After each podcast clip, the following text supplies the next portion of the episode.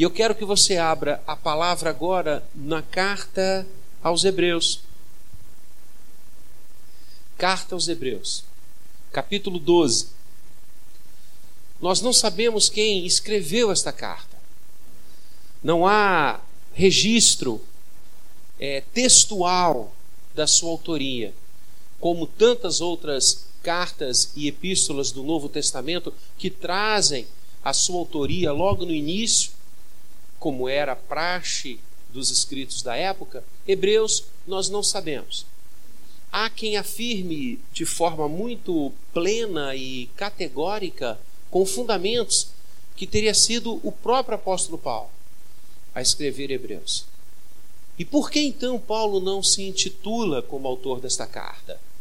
Por que Paulo não se apresenta como ele se apresenta em todas as outras epístolas que ele escreveu, caso tenha sido ele o autor aos Hebreus? Isto é fácil. Paulo não era querido no mundo judaico, notadamente após a sua conversão. Então, se Paulo escreve esta carta dirigida aos Hebreus, dirigida à nação, de Israel e se intitula como autor do texto, dificilmente alguém leria. Dificilmente a nação judaica acolheria esse texto. Então isso aí não é problema algum. As linguagens e os textos e os termos que são usados, há muitos em simbiose perfeita com os demais textos paulinos. Portanto, eu particularmente creio que tenha sido Paulo o autor desta carta, mas só no céu nós vamos descobrir isso. Só lá a gente pode vai poder perguntar a ele, de fato, quem foi o autor dessa epístola. Pouco importa a autoria. O que importa é a sua mensagem. Hebreus é uma epístola lindíssima, até porque ela faz a ponte com o Antigo Testamento. Né? É, é, quando você reflete sobre Deuteronômio e Hebreus, você tem todo o arcabouço teológico do Novo e do Antigo Testamento. Deuteronômio é o grande livro teológico do Antigo Testamento, é uma revisão de tudo aquilo que o Pentateuco anuncia, e a carta aos Hebreus faz essa ponte, trazendo a ideia, os conceitos e a teologia do Antigo Testamento para o foco de Cristo Jesus. Como aprendemos de manhã, a palavra do Senhor tem um só objetivo: mostrar Cristo. Por isso, solo Cristos da reforma. Cristo é o objeto das Escrituras. Em todos os seus livros, em todas as suas expressões, a palavra de Deus se revela para nos revelar a palavra encarnada de Deus, que é Cristo Jesus. E no capítulo 12, o autor traz-nos uma imagem linda que quero compartilhar nesse mês da gratidão com você. É interessante pensarmos o contexto de Hebreus 12. Vamos nos lembrar, primeiro, que essa divisão de capítulos e versículos não encontra-se no texto original. A Bíblia não foi escrita com a divisão de capítulos e versículos que nós temos. Ok? não havia é, é, qualquer, uh, uh, qualquer divisão no texto original. O texto era sequencial. Essa divisão de versículos e capítulos, isso vem da Idade Média. Um grande estudioso das Escrituras propôs, e a igreja referendou, que os textos, os livros bíblicos fossem divididos em capítulos e versículos para facilitar acharmos os textos. Portanto, a divisão que hoje eu e você temos é uma divisão didática, não é original. Original o texto é sequencial. E qual é a sequência de Hebreus 12? Hebreus 11. E o que, que o autor trata em Hebreus 11? Sobre a fé. Sola fide. Hebreus 11 é a grande galeria dos heróis da fé. E eu quero até convidar você para irmos lá. Vamos antes em primeiro, primeiro em Hebreus 11. Hebreus 11, 1. O autor nos dá a maior definição de fé que nós podemos encontrar nas Escrituras. O que é fé? Ora, a fé é a certeza de coisas que se esperam, a convicção de fatos que se não veem. Então vejam, muitos falam em fé. Quando nós falamos em fé, quando nós tratamos de fé, eles trazem este conceito maravilhoso de fé como algo etéreo. Houve até um filósofo do passado que disse que fé é um salto no escuro. Não sabemos o que. Peraí, peraí, para. Fé não é este sentimento vago. Ah, quem sabe? Fé é certeza e convicção. As duas palavras usadas para definir fé não abrem espaço, não dão qualquer margem para trabalharmos sentimentos vagos. Fé é certeza e convicção. Ponto. Certeza de coisas que se esperam, as promessas de Deus que nós aguardamos, e a convicção de fatos que não vemos. A existência do Senhor. Hoje, para nós, a encarnação, a ressurreição. Alguém foi testemunha da ressurreição e está entre nós? Acontecida quase dois mil anos atrás? Não. Nós cremos nela. E cremos com convicção. Isso é fé. Fatos que não se veem. Mas nós cremos. Por que cremos? Porque a sola Escritura nos diz. Isso é lindo. Portanto, a fé, ela tem um conteúdo objetivo, concreto, palpável.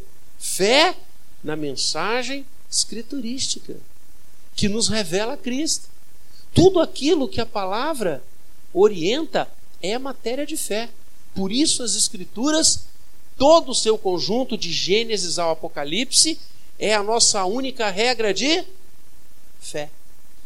Convicção e certeza de todas as suas mensagens, de todo o seu conteúdo, de todo o seu ensino.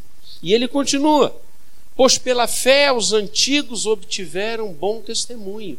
E ele vai descortinando, a partir do verso 4, uma galeria de heróis da fé. Pela fé, pela fé, pela fé Abel, pela fé Enoque, pela fé Abraão, pela fé. É lindo, depois você leia com calma o capítulo 11 de Hebreus, é algo espetacular. E ele ultima dizendo que estes homens, os quais ele anuncia e fala, homens e mulheres, heróis e heroínas da fé, o mundo não era digno deles. O mundo não era digno deles.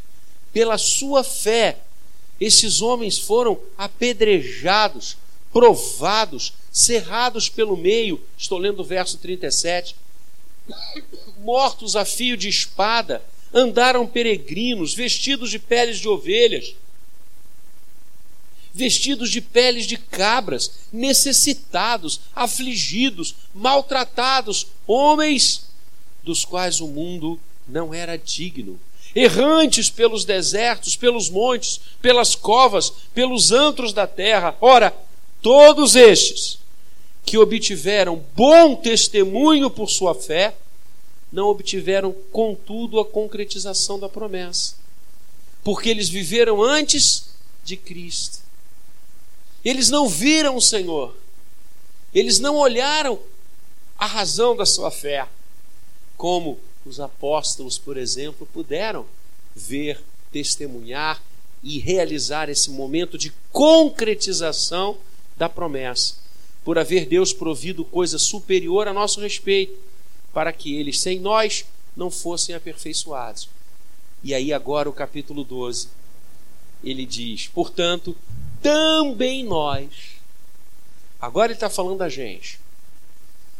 Os heróis do passado, aqueles que moveram montanhas, aqueles que abriram os mares pela fé, aqueles que venceram as dificuldades pela fé, nós, que agora estamos aqui, visto que temos a rodear-nos tão grande nuvem de testemunhas.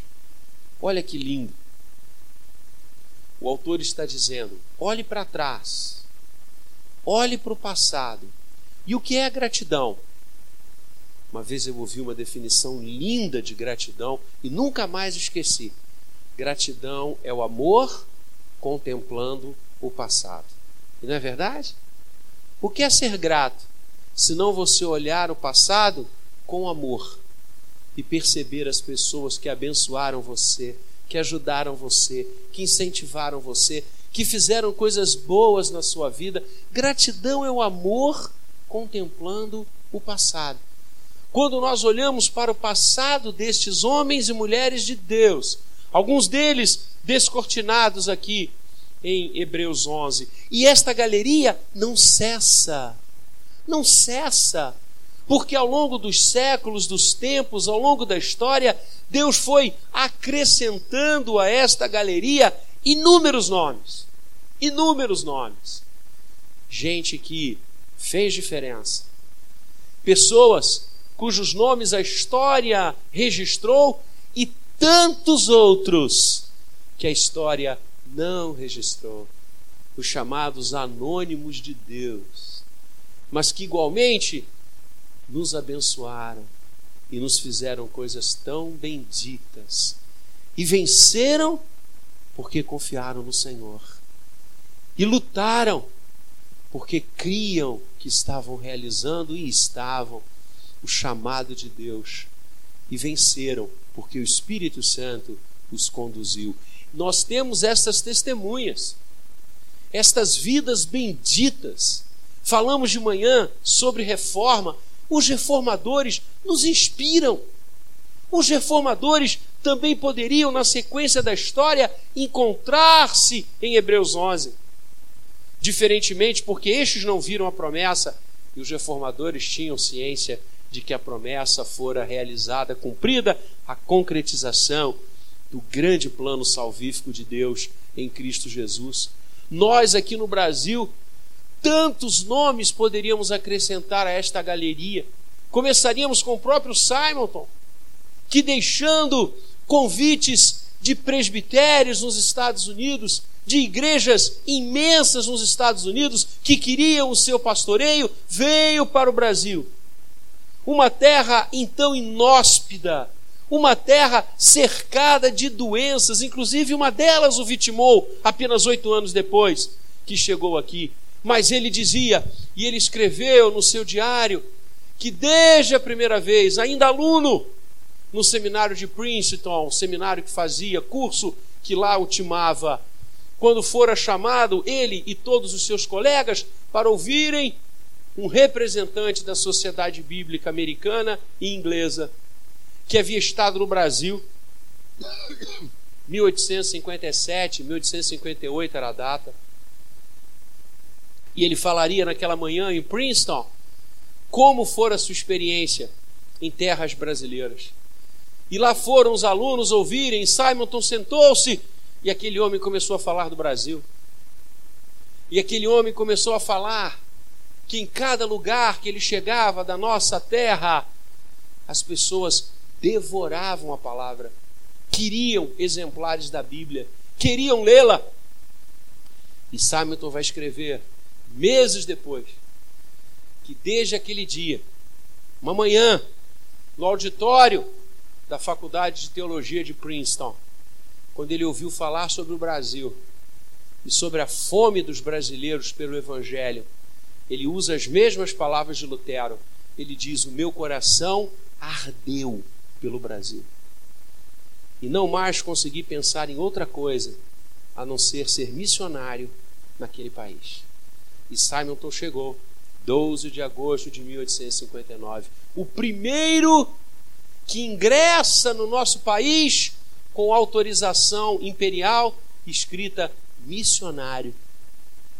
O primeiro que entrou no nosso país, reconhecido pelo Império Brasileiro de então como missionário. E aqui Simonton funda a primeira igreja, que está lá na Praça Tiradentes, o primeiro presbitério, em 1865, a Igreja do Rio foi em 1862, Presbitério do Rio de Janeiro, primeiro concílio organizado em 65, organiza a Igreja Presbiteriana de São Paulo em 1865, organiza a Igreja Presbiteriana de Brotas 1865, abre o primeiro seminário que funcionou onde hoje é o quartel-general do Corpo de Bombeiros, ali em frente ao campo de Santana. Simonton alugou um pequeno edifício ali de três andares, funcionava a igreja, uma escola e o seminário, o primeiro seminário da América Latina. O seminário de Campinas é o herdeiro desse seminário. Simonton fundou o primeiro jornal evangélico da América Latina, imprensa evangélica, o Brasil Presbiteriano é o sucessor desse jornal. Em oito anos, esse homem fez tanta coisa para a glória de Deus. E aí está como testemunha a nos inspirar, visto que temos a rodear-nos tão grande nuvem de testemunhas, tão grande nuvem de homens e mulheres que tiveram vida diante de Deus, que viveram para a glória de Deus, que colocavam aquelas três letras que eu amo falar isto, porque esse deve ser a, a, o nosso objetivo, a nossa meta. Há vários autores de músicas chamadas clássicas, músicas sacras. Baia, um exemplo, que quando terminavam as suas composições, colocavam ao pé da última folha três letras: S, D, G. Assinavam assim, não com seus nomes, assinavam S, D, G. Sole Deo Glória. Apenas para a glória de Deus. Não me impressiona que essas músicas sejam eternas. Não envelhecem. Não envelhecem. E eu descobri um som lá em casa, um aparelho de som, isso ainda existe. Um aparelho de som lá em casa que estava a, a, a contrair poeira. A contrair poeira. Né? E eu falei, eu vou levar isso lá para minha sala. Tirei a poeira, botei no carro, levei lá para o Mackenzie, botei em cima de uma estantezinha perto da minha mesa e eu passo o dia, o dia, escutando músicas destes homens que escreveram e viveram unicamente para a glória de Deus. Essas são vidas que nos inspiram. Somos gratos por elas. Elas venceram. Elas lutaram, não foi fácil. O próprio Hamilton, que há pouco eu dizia, e vocês leram comigo os versos de Hebreus que falam como estes heróis na fé sofreram. Eles correram. De que forma eles atingiram o alvo? De que forma eles combateram o bom combate? De que forma eles guardaram a fé? O autor de Hebreus vai nos dizer e nos mostrar como fazer. Primeiramente, verso 12, ainda capítulo 12, verso 1, ele vai dizer: Desembaracemo-nos de todo peso e do pecado que tenazmente nos assedia. Ele está dizendo: também nós temos que nos desembaraçar de todo o peso e do pecado que tenazmente nos assedia. João Crisóstomo, um dos grandes pregadores, pai da igreja, comentando esse versículo, ele vai no grego e nos mostra que o que o autor está querendo dizer é o pecado que nos persegue, o pecado que corre atrás de nós. Nós não precisamos ir atrás das coisas erradas, elas vêm até nós. E no que tange aos cristãos, ela nos assedia. Olha só. O pecado, aquilo que é contra o Senhor, aquilo que é erro de alvo da vontade de Deus, nos cerca o tempo inteiro, querendo nos devorar. Lembra da expressão de Pedro? Quando ele diz que o diabo, nosso inimigo, é como um leão buscando a toda hora nos devorar. O autor de Hebreus está dizendo: olhem como estes homens e mulheres venceram para a glória de Deus. Sabe por quê? Primeiro, eles se desembaraçaram de todo o peso. eles não traziam nada com eles que fosse pesado, que fosse ruim de carregar, que fosse amarrá-los, que fossem detratá-los. Paulo diz que ele não quer ser nunca, não queria ser nunca como um sal que se torna insípido, como Jesus ensinou, que nada mais serve do que ser jogado nos degraus, pisado pelos homens. Paulo dizia: Não venha eu a ter orientado o povo de Deus, pregado, aconselhado, vir a cair e desta forma tornar-me opróbrio. Essa é uma preocupação que nós temos de ter, queridos, o tempo inteiro diante de nós. Nós não podemos andar com peso. Não podemos carregar coisas, culpas, pecados, erros. Nós não podemos ter uma relação com o que não vem de Deus de amizade, de carinho. Aquilo que não vem de Deus deve ser abjeto. Aquilo que não reflete a glória de Deus não deve ter a nossa mente, não deve ter o nosso coração, não deve usufruir do nosso tempo. Nós devemos nos concentrar, como diz Filipenses, nas coisas lá do alto. Nós somos levados a todo instante a carregar pesos. Fica difícil correr com peso. Pergunte aos atletas, eles tragem em si, inclusive os trajes de corrida, cada vez, cada ano, cada Olimpíada, por exemplo, se tornam mais leves, porque são frações de segundos que definem a vitória. Nós precisamos andar leves. O cristão tem que ser leve, porque foi perdoado em Cristo. Nosso semblante tem de ser leve, como desses homens que impactaram o mundo eram. Homens de Deus, mulheres de Deus. Quantas vezes, amados, nós estamos nos cultos do Senhor e a nossa mente está longe, pensando em tantas coisas às vezes em coisas erradas, às vezes em coisas que a glória de Deus não se faz presente. É hora de nós nos desembaraçarmos de todo o peso, de pedirmos perdão ao Senhor, de pedirmos que Ele nos limpe, que Ele nos lave, que Ele nos purifique.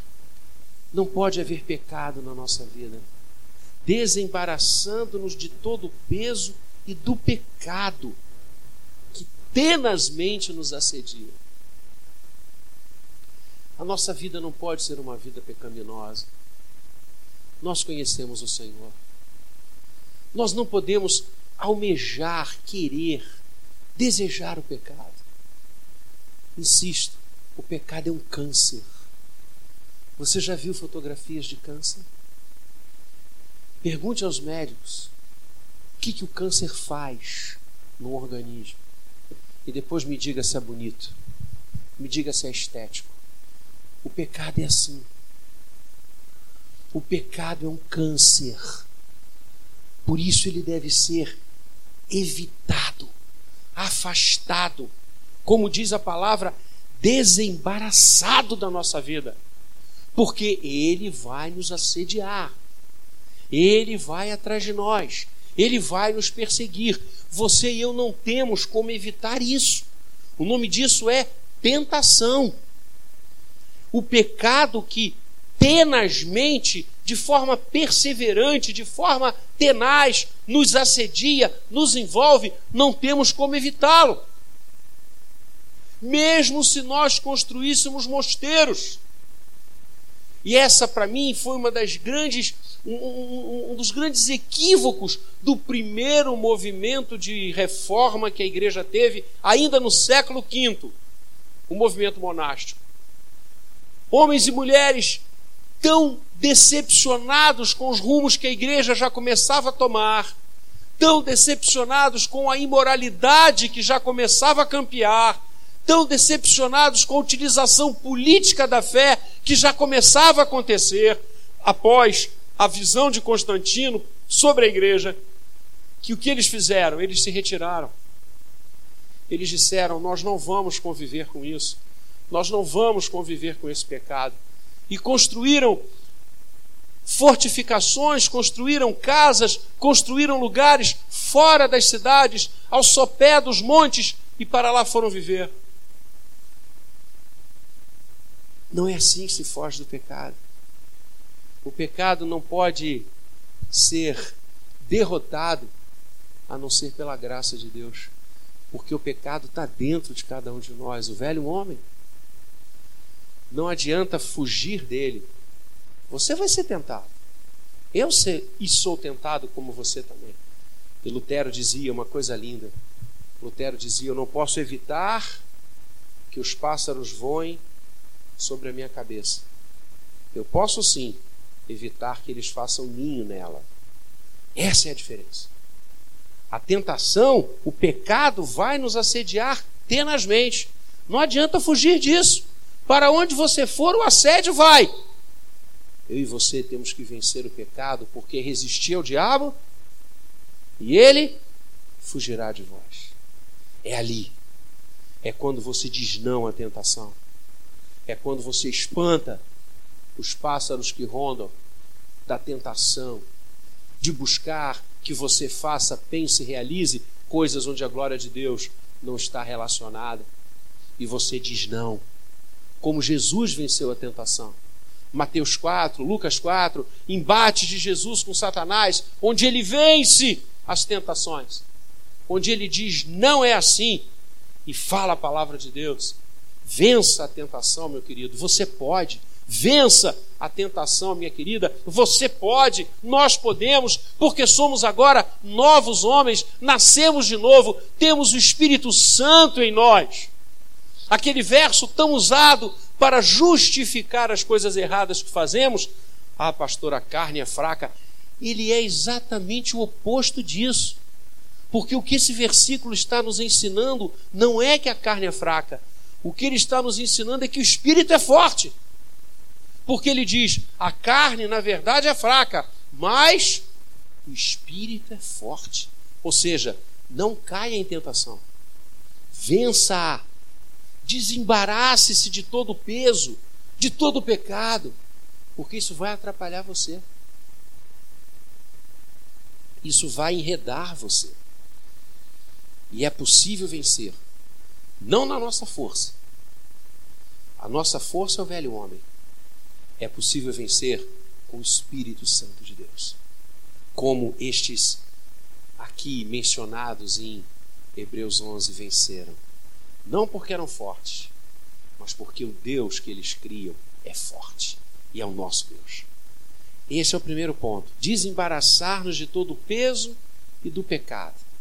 O segundo ponto, há uma corrida diante de nós. E essa imagem é paulina por excelência. Ele chega em Corinto, nas epístolas aos Coríntios a traçar Parece que você, lendo aquilo ali, está numa verdadeira prova de resistência. Ele diz: corramos a carreira que nos está proposta, desembaraçando-nos de todo o peso, corramos a carreira que está diante de nós. Você tem consciência disso? Você que veio à nossa igreja nesta noite, você que é do Senhor, você tem consciência de que há uma carreira proposta para você, de que há uma corrida que você deve vencer, que há um alvo a ser atingido.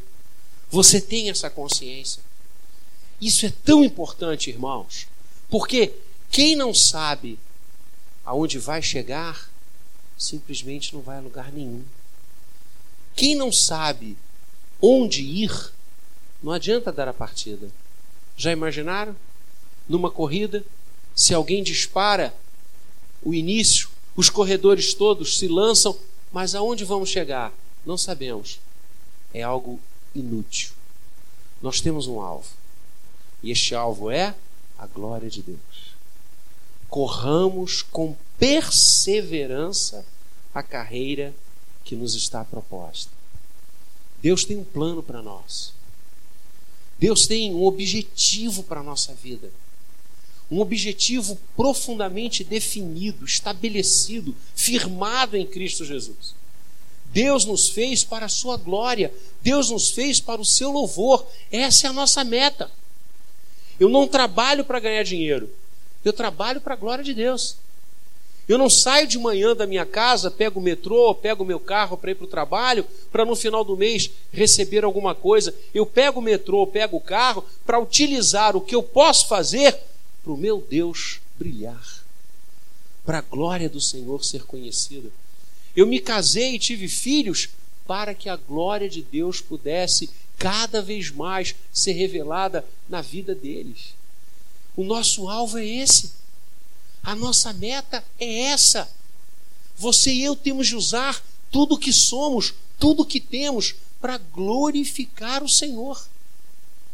Para deixar claro, em relação a todos que convivem conosco, que nós estamos em uma missão, que nós estamos a trabalho, que nós somos cidadãos do céu, a nossa pátria está no alto e que nós vivemos para falar do nosso Redentor.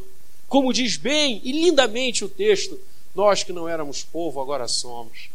Nós que não tínhamos alcançado misericórdia, agora alcançamos. Para testemunhar, para testificar as virtudes daquele que nos chamou das trevas para a sua maravilhosa luz.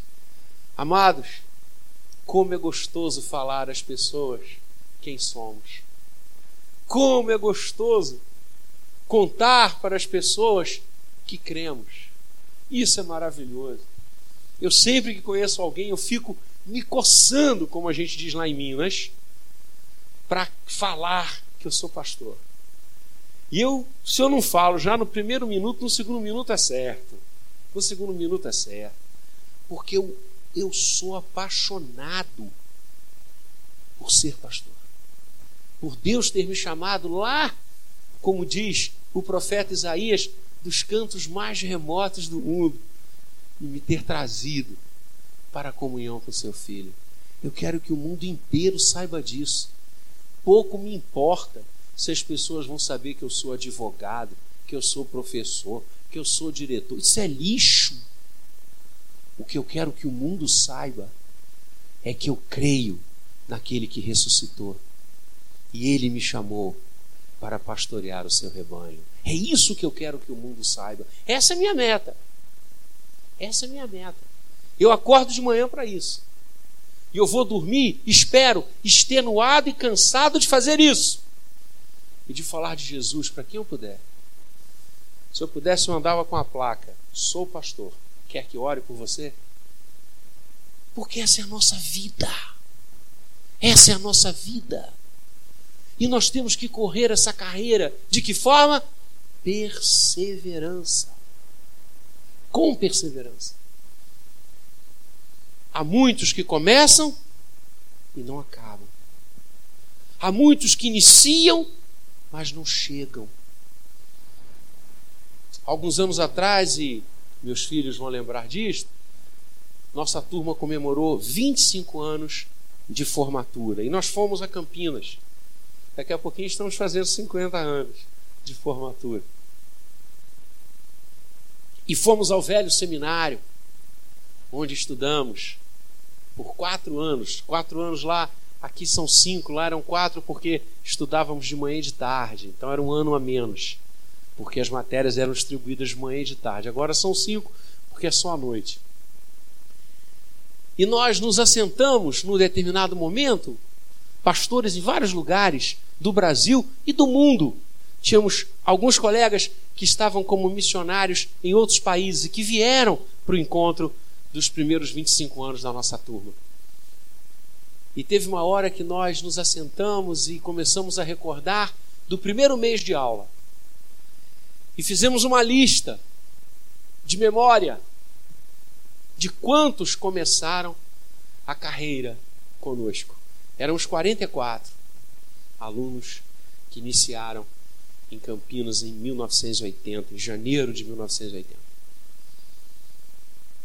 E foi um momento não muito feliz, porque nós vimos que alguns desistiram, que alguns ficaram pelo caminho, que alguns foram embora, não da fé, pela glória de Deus e para a glória do Senhor, mas do ministério. Há muitos que começam, mas não cumprem. Há muitos que assumem a presidência da SAF, da mocidade, da UPH. Há muitos que exercem o ofício do presbiterato, do diaconato e desistem. Com os primeiros problemas, com as primeiras perseguições, e vão acontecer, com os primeiros embates, isso é normal. E eu me recordo de um grande professor que tivemos no seminário, ainda vivo, hoje já velhinho. Estive com ele alguns meses atrás e ele já está andando com muita dificuldade, tem de ser conduzido, mas está firme. E ele dizia para nós: quando a seleção brasileira, na ida, na época do Pelé, entrava em campo, praticamente metade do time adversário era designado para marcar o Pelé e o Garrincha. Porque se conseguissem anular os dois, anulavam a seleção. E ele dizia: Nós somos os Pelés de Deus. Nós somos os Garrinchas de Deus, da seleção do céu. Não espere que o diabo deixe você jogar sozinho. Não espere que o inferno deixe você driblar e fazer gols. Eles vão marcar você e muito. Porque se eles conseguirem anular você, vão anular boa parte da seleção. Eu fiquei com essa imagem. E é verdade, irmãos. Por isso nós devemos ser perseverantes. Resistir ao diabo e ele fugirá de vós se você está com algum ministério na igreja, se você assumiu alguma coisa na igreja, meu querido, faça, realize. Não olhe para os obstáculos, olhe para o alvo. Você tem uma carreira, você tem uma meta, você tem algo lindo diante de você. Não esmoreça por mais problemas, por mais dificuldades, por mais situações adversas muitas vezes criadas por nós, criadas pelo diabo, criadas pelo mundo. Não olhe para isso. Olhe para o que o Senhor chamou você. Olhe para o que Deus entregou em suas mãos. Fique de joelhos, se quebrante diante dele. Peça que a sua graça o envolva. Não desista. Corra com perseverança. Alguns, algumas semanas atrás, lá em São Paulo, às terças-feiras que eu para lá estava indo, né, para estudar. Terminou agora o semestre, agora só semestre que vem, vamos ver qual vai ser o dia. Eu me encontrei com um casal que foram meus paradigmas quando eu era da UPA, eles eram da mocidade. Eles estavam uma geração à minha frente. E nós nos redescobrimos graças às redes sociais, tem coisa boa também na rede social. E nós almoçamos juntos em São Paulo. Foi uma alegria para mim revê-los, principalmente porque eles estão muito bem em termos econômicos, em termos profissionais, são grandes profissionais. Estão juntos, se amam, têm uma linda família. Mas eu confesso que aquele dia inteiro nós ficamos juntos uma tarde inteira e eu os amo muito. Eu fiquei com o coração triste porque eles não estão ligados a uma igreja. Eles disseram para mim, Vladimir, nós nos entristecemos tanto, nós nos decepcionamos tanto, nós nos machucamos tanto, e nós sentimos que a igreja estava nos colocando para fora, nós sentimos que os espaços estavam diminuindo, e hoje nós amamos ao Senhor, mas nós não estamos ligados a uma igreja. E eu disse: Isso é passado, porque a partir de hoje eu estou assumindo jurisdição sobre vocês dois, vocês são membros da igreja do Jardim Guanabara, porque lá nós abraçamos, lá nós nos importamos com os outros. E não é por causa do dinheiro que vocês têm, mas por causa do coração que vocês têm e pedir para orar com eles. Os abracei e orei. Quando terminei de orar, nós três estávamos profundamente emocionados. É isso. Não desista. Não desista. Corra com perseverança. Corra com perseverança. Hoje há uma multidão, e já se dá um nome para eles, desigrejados. Já há correntes teológicas que estudam esse fenômeno. Alguns dias atrás estive com a filha de um presbítero que tenho por ele uma admiração imensa, imensa. Um homem que presidiu concílios da igreja. Um homem igualmente muito bem sucedido. E os seus dois filhos estão fora da igreja. E eu fui conversar com ela, com a filha. E ela disse: Reverendo, não adianta. Eu não volto para a igreja. Eu amo o Senhor, mas eu não encontro mais espaço na igreja. E eu disse a mesma coisa que eu falei para aquele casal: estou assumindo jurisdição por cima desse povo aí, para onde eu vou? E eu disse: não, a partir de hoje você está com a igreja assim. Sua igreja é o Jardim Guanabara. Amados, há muitas pessoas que estão desistindo. Há muitas pessoas que estão ficando pelo caminho. E o que, que nós vamos fazer? Nós vamos seguir em frente? Ou nós vamos voltar, vamos pegá-las, vamos abraçá-las, vamos colocá-las no nosso ombro e vamos dizer a ela: a igreja é linda, a igreja é maravilhosa, porque a igreja é o corpo vivo de Cristo. Ah, queridos, eu quero ser chamado à glória na igreja. Sim, eu quero que meus netos, bisnetos, se Deus me der a honra e o privilégio de tê-los, sabem que o avô é da igreja. Porque essa é a carreira que nos está proposta. Que nós temos que corrê-la com perseverança. Porque a cada instante desafios e coisas vão acontecer para nos tirar da corrida. Para nos alijar da corrida. Não desista. Não desista. Continue. Corra com perseverança. Mas como correr com perseverança? Como não desistir? Como desembaraçar do peso e do pecado? É o que o verso 2 nos diz. O verso 2 é a chave hermenêutica desse texto. Porque o autor diz: Sabe como é que você deve correr essa carreira? Sabe como é que você deve se desembaraçar de todo o peso do pecado? Sabe como é que você não vai desistir? Se você estiver olhando, como é que diz aí? Firmemente para o Autor e o Consumador da fé, Cristo Jesus. Ah, aí, você e eu não vamos vencer. Nós não vamos conseguir largar o pecado nós não vamos conseguir desembaraçar de peso, nós não vamos conseguir completar a carreira se a gente estiver olhando para o homem. Se a gente estiver olhando para as instituições. Se a gente estiver olhando para as ideologias. Se a gente estiver olhando para correntes teológicas. Se a gente estiver olhando para qualquer coisa que não seja o autor e o consumador da nossa fé. É esse, esse é o segredo. O segredo da carreira cristã, o segredo da vida cristã, o segredo da comunhão cristã. O nome diz, é porque a gente está olhando para Cristo. E o autor é muito preciso quando ele diz, olhando firmemente. Não é olhar de soslaio, não é olhar de vez em quando, quando o problema chega, quando a dor bate, aí a gente olha para Cristo. É olhar o tempo todo, olhando firmemente. No grego, a ideia é fixamente.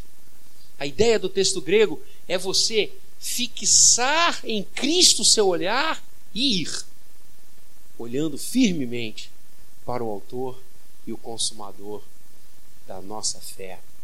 Cristo Jesus. Amados, esse é o desafio nosso. Esse é o desafio. É correr olhando para Jesus. É viver olhando para Jesus. É levantar e acordar fixamente nele. É construir uma história olhando para ele. Isso chama-se testemunho. Isso chama-se vida. Isso chama-se tenacidade. Isso chama-se perseverança. Eu oro para que nós, como igreja do Jardim Guanabara, continuemos a correr essa linda carreira. Continuemos a enfrentar as batalhas. Continuemos a atravessar os mares. Continuemos a sentir a força dos ventos. Continuemos a nos desembaraçar de todo o peso, a largar todo o pecado. Continuemos a correr com perseverança, olhando única e exclusivamente para o Autor e o Consumador da nossa fé. Aquele que é o mesmo ontem, hoje e o será para todo sempre. Que Ele, Cristo Jesus, nos abençoe. Amém.